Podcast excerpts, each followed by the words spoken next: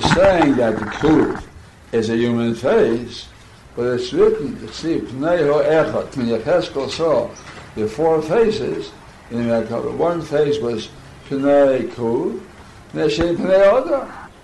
So according to you, Hainu Kuf, Hainu Odom, they're both the same. Kuf is also an Odom. If you say is a human face, and for the Gemara, two different sizes. Ape a big face, the opposite a small face.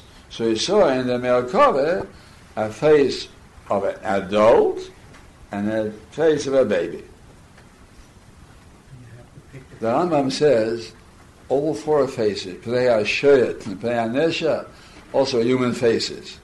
Rambam said, only some people have faces that look like lions, some look like eagles, but all are human faces, the Rambam learns. But at least these two, the Gemara says here, Kru and Odam, are both human faces. One is big, one is small. So we learn from the smaller one. Say that. The Gemara. Oh, how do you know that the space of this sukkah has to be ten tefachim? Out, not counting the schach, I mean the schach has to be above ten tefachim.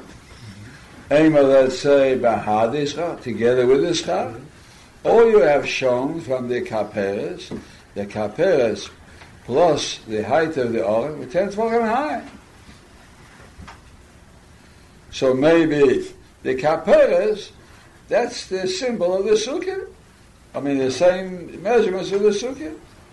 So let the Kaperes be like the Schach, and therefore you only need nine tefachim underneath. Why are you telling me ten tefachim? Ela Gemara says, "Mi beis oilomim goma." He's going to learn not from the kaperas, like he said in the whole sugi until now. Now it's changing. We're learning from the Beis Hamikdash. The Sivit says, "V'habayis asher bonam el shleim el Hashem shishim ama orkei ve'eschem ol shloishim ama kamos." Was thirty amas high. 30 amas high. Uchsiv kaima sakruv ho'echot esav am. The kruvim, the shlim HaMelech made, were 10 amas high. So the kruvim were one third of the height of the bayis.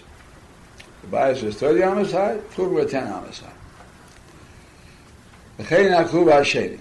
The tiny will end the Baraisa, just like we find the Beis Elomim, Kruvim Bishlish Abayas he named him that the Kruvim stood in a third of the height of the house. So we understand that Mishkan Nami were the same proportion, although much smaller. Kruvim Bishlish Abayas The Kruvim also stood a third of the height of the Mishkan. Now Mishkan how high was the Mishkan? Esa Amas, ten Amas. The height of each board standing was 10 amas. That's the height of the Mishkan.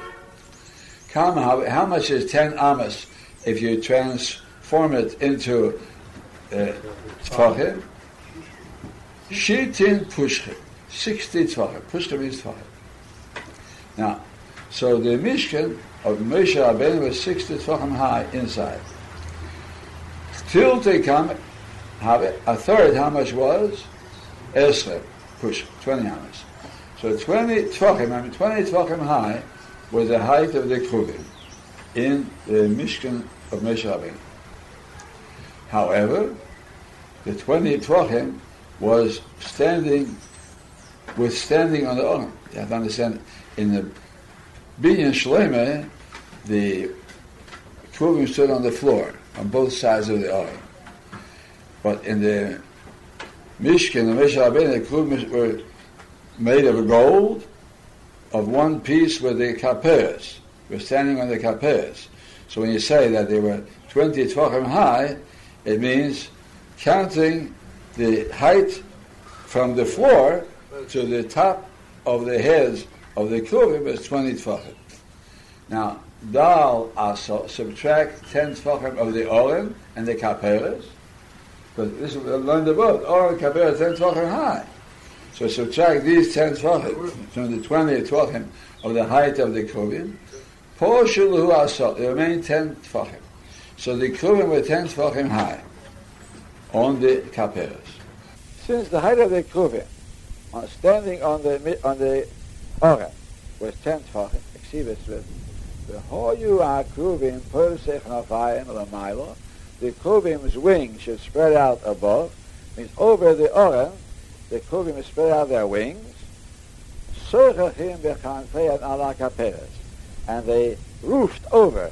They made a roof, a sukkah, with their wings over the kaperas. So now we have the picture of the Korim standing on the lid of the oren, and their wings are spread out, making a chuppah, a sukkah, over the kaperas. Now how much space was between the wings of the Kruvim and the kaperas and the other. oren? Kar Rachmanis the Torah called it Tzchocha. It's Schach. L'mayla ma'asora. Above ten. It means the Schach was above ten. Because the wings, I will soon see, were raised above the heads of the Kruvim. So the Kruvim were ten Tzfachim ab- above the height of the Oren. But the wings, as we'll soon see, were above their heads. And the wings are called Schach. So we see a space of full ten tefachim, when it's covered by something, is called a place like a sukkah. So the wings are called a schach for the space beneath. And how much space beneath? For ten tefachim. So we see anything that covers a space that's ten tefachim is called sukkah. That's how we learn. A sukkah has to have ten tefachim airspace inside. Say that that their wings were over their heads, so the wings were above ten tefachim. Maybe the wings were even with their heads, or wings from their shoulders. So who said the wings were above ten tefachim? They were ten tefachim high. So you say the wings were over their heads, so that's called schachet. But maybe the wings were not above their heads. The wings were even with their shoulders, even with their heads. So it wasn't above the head. So underneath the wing, you didn't have ten tefachim down to the place they were standing on the island. Omar Rabba de Balyanka said, Lamai Their wings were above. So it means above their heads. If that's the case. Let's say the wings were lifted up very much. So maybe it's even more than ten tefachim. And for Moniksiv Lamailo Lamailo, this is Lamailo. You have to take it exactly as it's written. So it means just exactly above their heads.